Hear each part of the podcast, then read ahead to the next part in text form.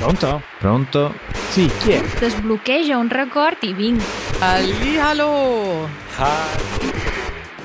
Bentornato.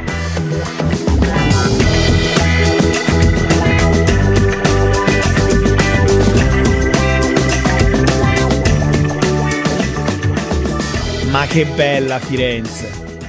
Eh. Un sogno ad occhi aperti. Deve essere stato fantastico. Oddio, non è andato tutto alla perfezione, eh? Ah no? Eh no, se pensi soltanto che ha piovuto per tutto il weekend, insomma vuol dire che poteva andare meglio. Eh, ci ah. torneremo in primavera o in estate. Molto interessante, vabbè, ma a questo punto il tuo racconto ha bisogno di una sezione.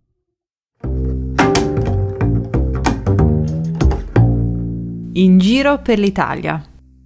L'Italia, Firenze in questo caso, eh, ti ho detto nella puntata precedente che per me Firenze racchiude un po' uh, l'italianità o comunque la nascita dell'italianità. Ieri chiacchierando con, uh, con gli amici eh, abbiamo fatto così un sondaggio e abbiamo stabilito arbitrariamente che per un turista straniero che viene in Italia visitare i musei di Firenze e quelli di Roma equivale ad aver visto il novanta per cento del patrimonio artistico museale italiano. E attenzione, perché potrebbero essere un po' arrabbiati tutti gli, gli altri. Eh sì, eh vabbè, lo, io lo dico da napoletano, quindi potrei arrabbiarmi contro eh, me eh, stesso eh, eh. da napoletano, ma la realtà è che Galleria degli Uffizi, Eh, non so, Cappella Sistina, Musei Vaticani in genere, va? Da soli, insomma, visti quelli, puoi anche, non dico che puoi tornare a casa, però hai visto davvero tanto. Mm, in effetti sì. Però anche al di là dei musei è, è bellissimo camminare per le strade di Firenze e respirare arte, camminare, non so, in, nella piazza antistante il Duomo di Firenze e vedere il Battistero, Uh, vedere la torre, vedere il Duomo stesso con la sua cupola di Brunelleschi, o andare in Piazza della Signoria e vedere le statue, i palazzi antichi, il uh, piazzale degli Uffizi. Insomma, si respira arte, si cammina e si respira arte. Fantastico. Beh, già mi hai fatto fare una piccola passeggiata, anche se ti fermo un attimo rispetto a Firenze e ti chiedo cosa vuol dire antistante. Antistante, ante o anti davanti, e stante che sta, quindi antistante che sta davanti. Mm. È usato un parolone che di solito, diciamo, viene poco usato, soprattutto nel linguaggio colloquiale. Sì, diciamo che può essere tra- eh, scambiato semplicemente con un davanti. Mm. È che sono andato in, a Firenze e ho sciacquato anche io i panni in arno e quindi il mio italiano eh. ha fatto uno scatto in, in, in avanti. Adesso parli come Dante. Sarebbe un po' troppo complicato, eh? non, eh, sì. non esageriamo. Decisamente sì. Divertente, ma decisamente complicato. Tornando a Firenze, invece di farti raccontare delle cose, ti faccio due domande molto precise alla Matteo. Prima domanda. Chissà cosa mi vuole chiedere Matteo. Eh, sì, sì. Qua ti stupisco. Qual è l'opera d'arte meno famosa che hai visto? Oh, domanda difficilissima, Matteo. Me l'avresti dovuto dire settimana scorsa, io mi preparavo. Eh vabbè, più o meno quella lì che pensi sia meno conosciuta. Eh... Ok, quanto tempo abbiamo? Così al volo, anche, diciamo, può essere anche quella che ti ricordi di più, tra quelle che ti ricordi di più. Allora, facciamo così, è, mm. è talmente poco conosciuta forse all'estero, ok, forse per l'autore, che è un autore tra virgolette minore, mm-hmm. eh, ma si trova all'interno del Duomo di Firenze ed è un quadro di cui non conosco tutti i dettagli, ma che io e te certamente abbiamo visto nella nostra storia, sui nostri libri di letteratura, ed è il quadro di Dante con la Divina Commedia. Mm. Quindi se, appena lo vedi dici quello mi ha perseguitato per tutta l'adolescenza. Su tutte le copertine delle Divine Commedie che abbiamo studiato. Eh sì, ma anche insomma all'interno di tutti i libri mm. di letteratura, quando poi si parla di Dante e della Divina Commedia. Pensa che io addirittura non ricordo l'autore e, e l'ho visto ieri il quadro. E la particolarità è che si trova all'interno del Duomo e che io nel Duomo sono entrato ieri, domenica, giorno di chiusura ai visitatori. Quindi come ho fatto ad entrare di domenica nel Duomo? E come hai fatto? Eh, mi sono sentito la messa. Ah, bravo, giustamente. Io premetto che non sono per niente religioso, però dovevo entrare in qualche modo, pioveva anche a dirotto e quindi non mi sono mai sentito così religioso in vita mia. E insomma a mezzogiorno c'era la messa, ho detto non mi posso lasciar uh, scappare l'opportunità di entrare nel Duomo di Firenze, anche se domenica non potrei. Quindi il prezzo da pagare per me è stato sentire messa. Mm. Vabbè, ci può stare, insomma, con tutte le cose da vedere, anche stando fermo, per guard- guardandosi intorno, diciamo, ce-, ce n'è. Sì, sì, sono stato un po' blasfemo, però, insomma, il gioco vale la candela in questo caso. Mi sono riposato, ho visto comunque un rito religioso, culturale, come sono guardato uh, intorno e poi ero circondato dalla bellezza. La cupola del Brunelleschi eh, con il Giudizio universale eh, dipinto sotto questa cupola e vari altri quadri, tra cui questo di Dante. Che è di Domenico di Michelino. Grazie mille Matteo, mi sfugge sempre questo artista. Che è interessante oltretutto, perché poi mh, io ricordo di averlo visto tante volte, ma spesso non viene riprodotto intero. Sì, spesso riproducono soltanto... Solo Dante. Invece, diciamo, è interessante perché ci sono tutti i regni, tra cui, eh, diciamo, c'è, c'è Firenze come regno, quello dei vivi. È inteso, secondo te? Oppure... Eh sì, perché poi il paradiso c'è. Però non c'è l'inferno. Sì, c'è l'inferno. No, c'è il purgatorio. È un po' complesso. Credo ci cosa. sia la, sì, la montagna del purgatorio. Vabbè, su questo, insomma, ci dedicheremo un'altra puntata. Eh sì, faremo una bella puntata su Dante. Sì, eh? Sappi che in Italia è stato stabilito il Dante D. Il Dante D. Noi adesso ci andiamo a vedere esattamente quando è il giorno e ci segniamo. Facciamo la puntata tutta su Dante. Ma adesso ti voglio parlare d'arte, ma non necessariamente di cultura. Uh-huh. Perché un'altra attività che ho fatto, Matteo non ridere, è stato andare al museo del selfie. Ma no, ma no, ma no. E scusa, gli uffizi andavano prenotati, c'era la fila e io già c'ero stato. Uh, tutti gli altri musei principali di Firenze pure. Uh, le chiese erano chiuse di domenica e quindi... E quindi sei andato al museo del selfie. Pioveva a dirotto, abbiamo passato un'oretta in un simpaticissimo museo del selfie. Tra l'altro, come sai, io ero con mia figlia. Mm-hmm. E quindi eh, potevo en- entrare così alla, alla galleria dell'Accademia e lasciare che mia figlia distruggesse il Davide di Michelangelo. Eh no, vabbè. Quindi siamo andati al museo del selfie, che devo dire la verità, è una genialata, perché l'hanno chiamato così, mm-hmm, in maniera proprio strategica per il marketing, ma in realtà sono tante piccole installazioni artistiche, se vogliamo, mm-hmm, audiovisuali. Uh, che però insomma ti danno anche la possibilità di farti dei selfie simpatici, non so, con delle riproduzioni della Mona Lisa taroccate oppure modificate con gli smileys, oppure con il uh, David di Michelangelo riprodotto ne- ne- nella posa del farsi un selfie. Mm. Ok, tanti piccoli angoli riprodotti di Firenze e dell'Italia uh, in genere, addirittura una piscina di palline per adulti. Perché il um, motto principale di questo museo è che l'arte è gioco, giochiamo insieme. Mm, beh, interessante, soprattutto la piscina di palline. Ti lascio immaginare la quantità di selfie che ci siamo sparati, però ti, ti ripeto, è stato divertente per grandi e per piccini, quindi bene così, spero che le muse delle arti mi perdonino. Ma sì, insomma, le muse delle arti sono anche lì, sicuramente. Matteo, è arrivata l'ora di parlare del cibo. Mm, allora ti faccio la domanda? Spara. La cosa più brutta che hai mangiato. No, perché brutta? Eh, sì, perché sennò cioè, siamo qui sempre a fare le stesse domande. La cosa più buona, io mi ero preparato sulla cosa più buona. E me lo dirai, però tu inizi a dirmi quella più brutta. Vabbè, quella più brutta che è, diciamo, la meno buona, ovviamente, perché non penso che tu abbia mangiato qualcosa e dici... Allora, ce l'ho, mm. ce l'ho. Mm. La cosa meno buona okay. che ho mangiato mm-hmm.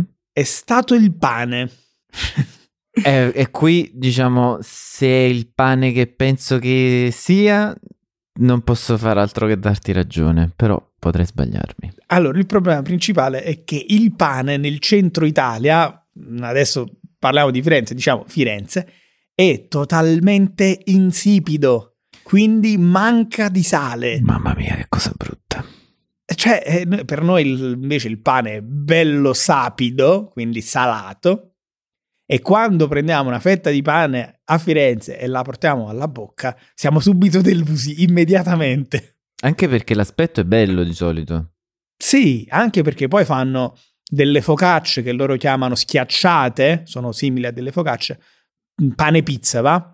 Alto, soffice, molto buono. Sì. E poi quindi non si capisce perché il pane invece debba essere così senza sapore. Mamma mia.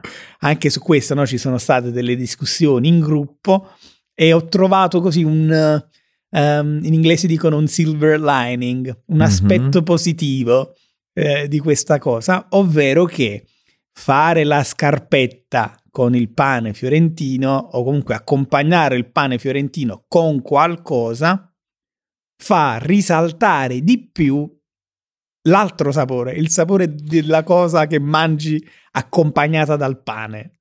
Allora sì, sono parzialmente d'accordo e molti mh, suggeriscono che il fatto che sia senza sale nel centro Italia è dovuto al fatto che il pane è usato per accompagnare i, molto spesso i salumi, mm. che sono molti e di, diciamo di una qualità molto alta, soprattutto al centro, nel centro Italia.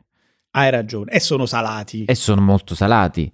Quindi per evitare di coprire il esatto. sapore dei salumi, il pane insipido ci sta. Infatti vedi, è più o meno la spiegazione che mi ero dato anche io e ti confermo che ho mangiato dei taglieri di formaggi mm. e accompagnati con il pane senti di più il formaggio. Mentre invece noi al sud siamo abituati anche a mangiare il pane da solo Mm-mm. o comunque siamo abituati a mangiarlo accompagnando qualcosa ma dovendo sentire il sale in, tutte, in tutti gli ingredienti. La mia questione personale è che sono d'accordo con la spiegazione, diciamo, tua e degli altri rispetto alla mancanza del sale. Sono totalmente in disaccordo sul fatto che il pane... non debba avere sapore, perché a quel punto non ha nessun senso mangiarlo, mm. nel senso che diventa un apporto anche di calorie inutile. Mm. E io invece ti dico che secondo me anche con un sapore più neutro il suo apporto a questa coppiata è dato dalla consistenza e dalla sazietà, no? Da quanto mm. poi riesci a saziare. Mm. Se vuoi saziarti di salumi e devi mangiare un bel po', se invece la accompagni con il pane ti sazi prima e eh, cambi un po' consistenza, c'hai il croccante della eh, scorza del pane, il morbido della mollica e poi la consistenza del salume o del formaggio che vai a mangiare. Mm.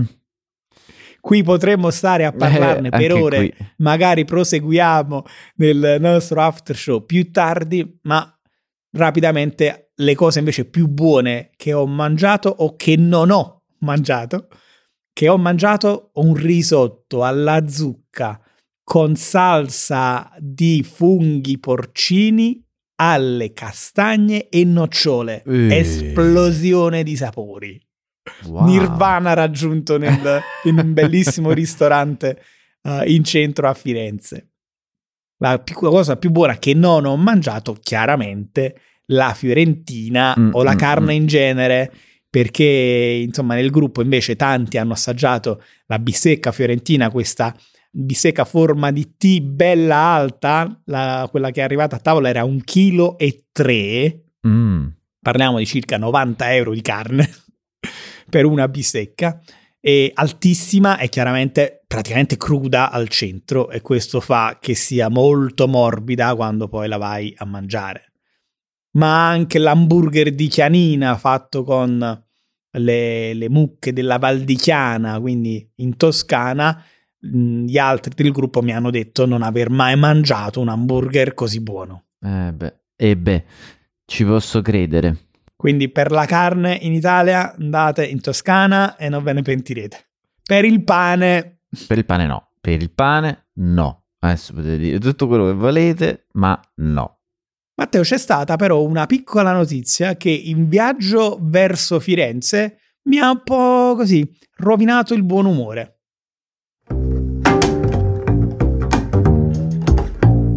tivù.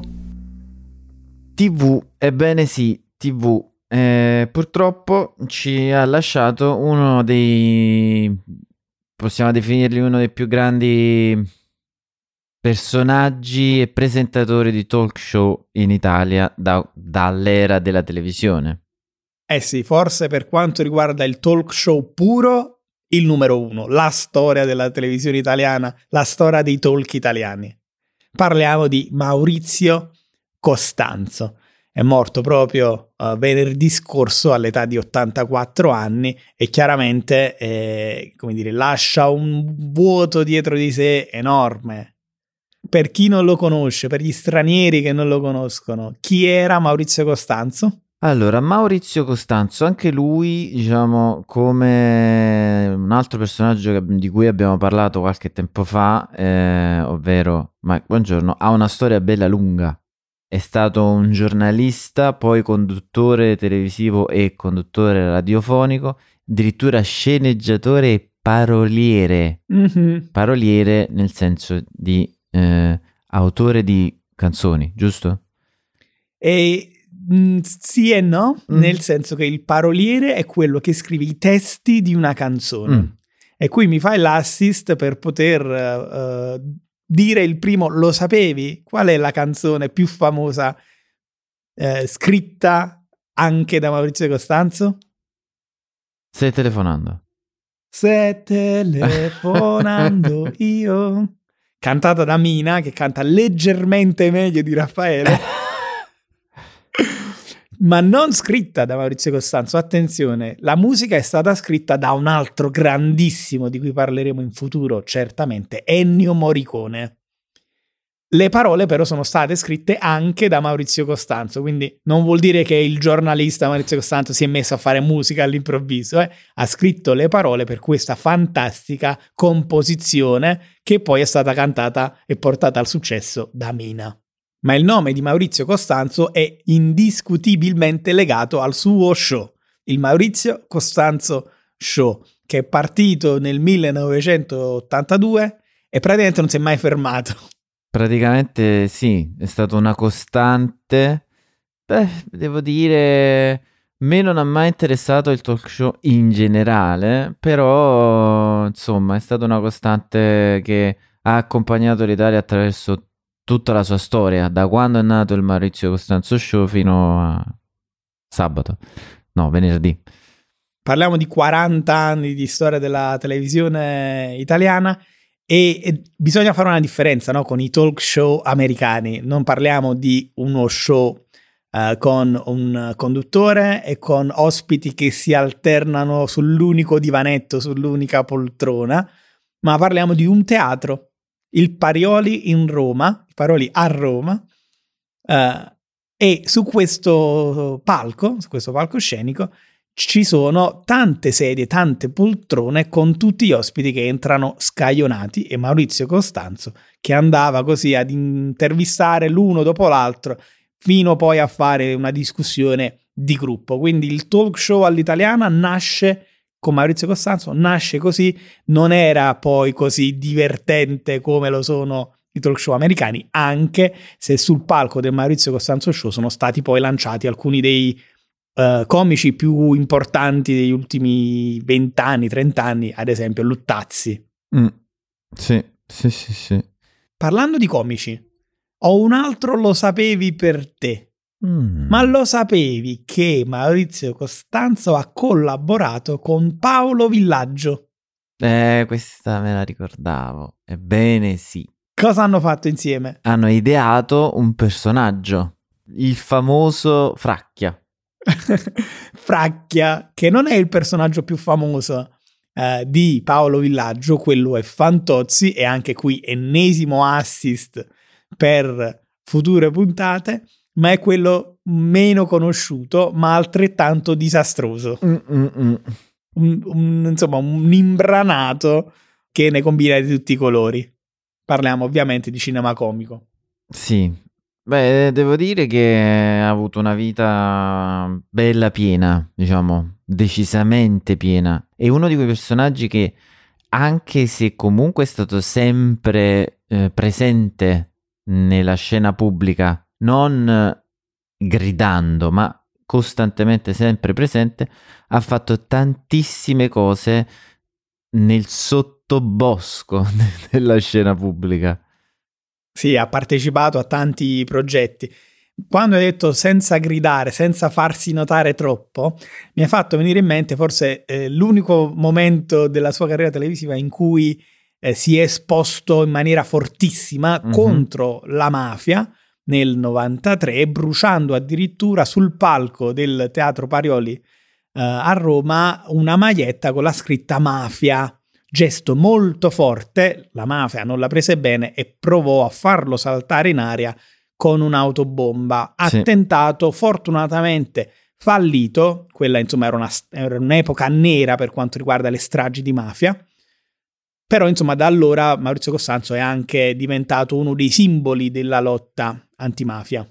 Sì, diciamo questo fa parte della sua presenza nella storia dell'Italia. Non solo della televisione. Sì.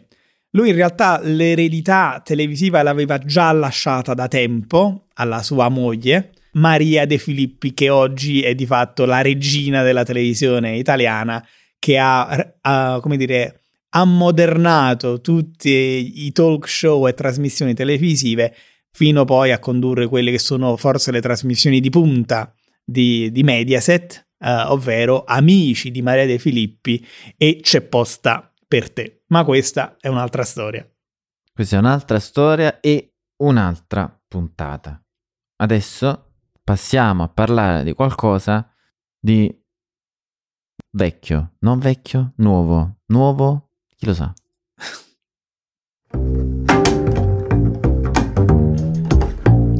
Dove eravamo rimasti? Ecco, aiutami che mi sono un po' perso. Dove eravamo rimasti? Ma dove? Nel podcast o sul canale YouTube? Eh, bah, non lo so. Forse sul canale YouTube. Sul canale YouTube eravamo rimasti, o meglio, l'ultimo aggiornamento dal nostro canale YouTube è la notifica che eh, il nostro video su cosa pensano gli italiani degli americani è stato pubblicato. E reazioni per la maggior parte positive da parte degli italiani che ho intervistato io, quindi dei napoletani. Te lo aspettavi? Sì e, sì e no, sì e no, nel senso che ultimamente ovvia- ci sono molte opinioni controverse rispetto agli Stati Uniti, soprattutto per il comportamento e, e gli avvenimenti negli ultimi cinque anni, fai sei, diciamo. L'ultimo presidente, non quello attuale, quello precedente. Il presidente da non nominare? Eh sì, quello. Sì, effettivamente eh, devo essere onesto e dire che ho fatto un bel po' di fatica all'inizio a far capire che non era un video sulla politica estera americana, ma mm-hmm. era un video sull'immaginario collettivo che hanno gli italiani degli Stati Uniti d'America, quando pensano agli Stati Uniti d'America. E allora a questo punto la domanda è: cosa pensa Raffaele?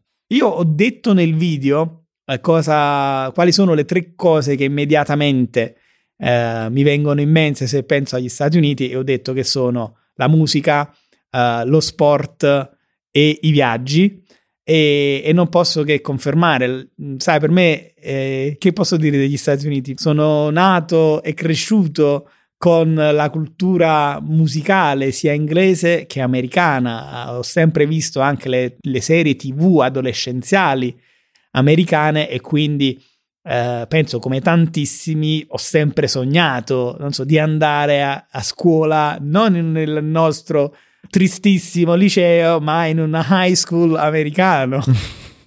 È un po' sì, vabbè, perché ovviamente c'era la fantasia dovuta ai telefilm che vedevamo. Sì, questo ha un impatto bello mm, forte. Mm. E poi eh, una delle ragazze nel video lo dice, l'aspetto della multiculturalità. Io ho sempre visto il mondo come un unico posto. In realtà è quindi per me le città ideali sono quelle in cui ci sono tutte le culture possibili in un unico posto, e gli Stati Uniti offrono più di una città fatta così. Non a caso uh, una delle mie città europee preferite è Londra, mm. e ho, mi sono sempre chiesto se, se ad esempio New York era esattamente così come Londra. Per certi versi la risposta che ho avuto quando sono stato uh, in America qualche anno fa è stata: sì, a New York cambi strada, senti un'altra lingua, e questa cosa per me è fantastica. Quindi ci sei stato? Sì, sono stato uh, a New York uh, e a Miami, più o meno una settimana uh, in ognuno di questi due posti.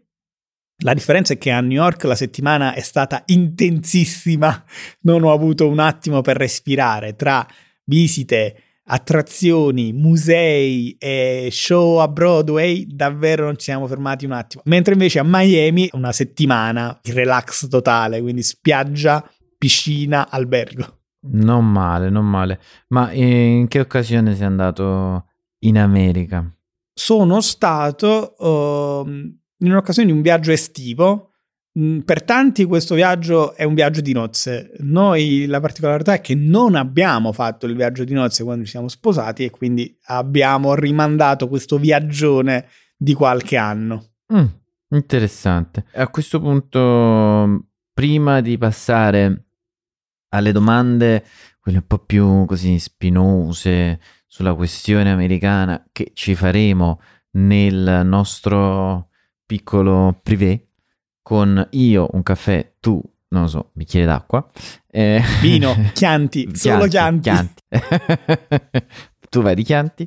Se ci torneresti, molto velocemente, quindi un sì, no, e sempre ancora più velocemente, dove? Un posto. Assolutamente ci tornerei. Ok. Mi manca la California, quindi il mm. prossimo posto in cui andrei sarebbe sicuramente la California. Ok. Ma tra le cose di cui dobbiamo parlare nel nostro after show c'è la domanda a te. Mm-hmm. Facciamo così, me la rispondi anche tu rapidamente in puntata e poi ne parliamo nell'after show. Matteo, sei Vai. mai stato negli Stati Uniti d'America? No. Ah. Eh. Ah. Raccontami tutto nella nostra sala V I P, alla quale hanno accesso, ricordiamo, soltanto i nostri sostenitori, i membri della comunità di Easy Italian. E non solo, diciamo, questo è uno dei tanti eh, plus che hanno i membri della nostra comunità. Extra, Matteo, extra. Usa il latino invece dell'inglese. Vabbè, in questi casi. Però è latino anche plus, plus. Hai ragione, però pronunciato plus no. È in inglese, invece plus. Però plus sembra che sbaglio la pronuncia poi. Per questo dici extra ed è latino. Giusto, hai ragione. Extra, quindi tanti extra che hanno la, eh, tutti i membri della comunità. Extra come la trascrizione interattiva e la traduzione in tantissime lingue e il vocabelper, uno strumento fantastico che evidenzia le dieci parole più importanti ogni minuto. Quindi trenta minuti di media abbiamo, non so, no, la matematica non la faccio, tantissime parole a disposizione. trecento trecento, trecento, trecento, mi dicono trecento. Va bene, andiamo, va, che ho voglia di vino. Andiamo, io di caffè. Ciao. Ciao a tutti.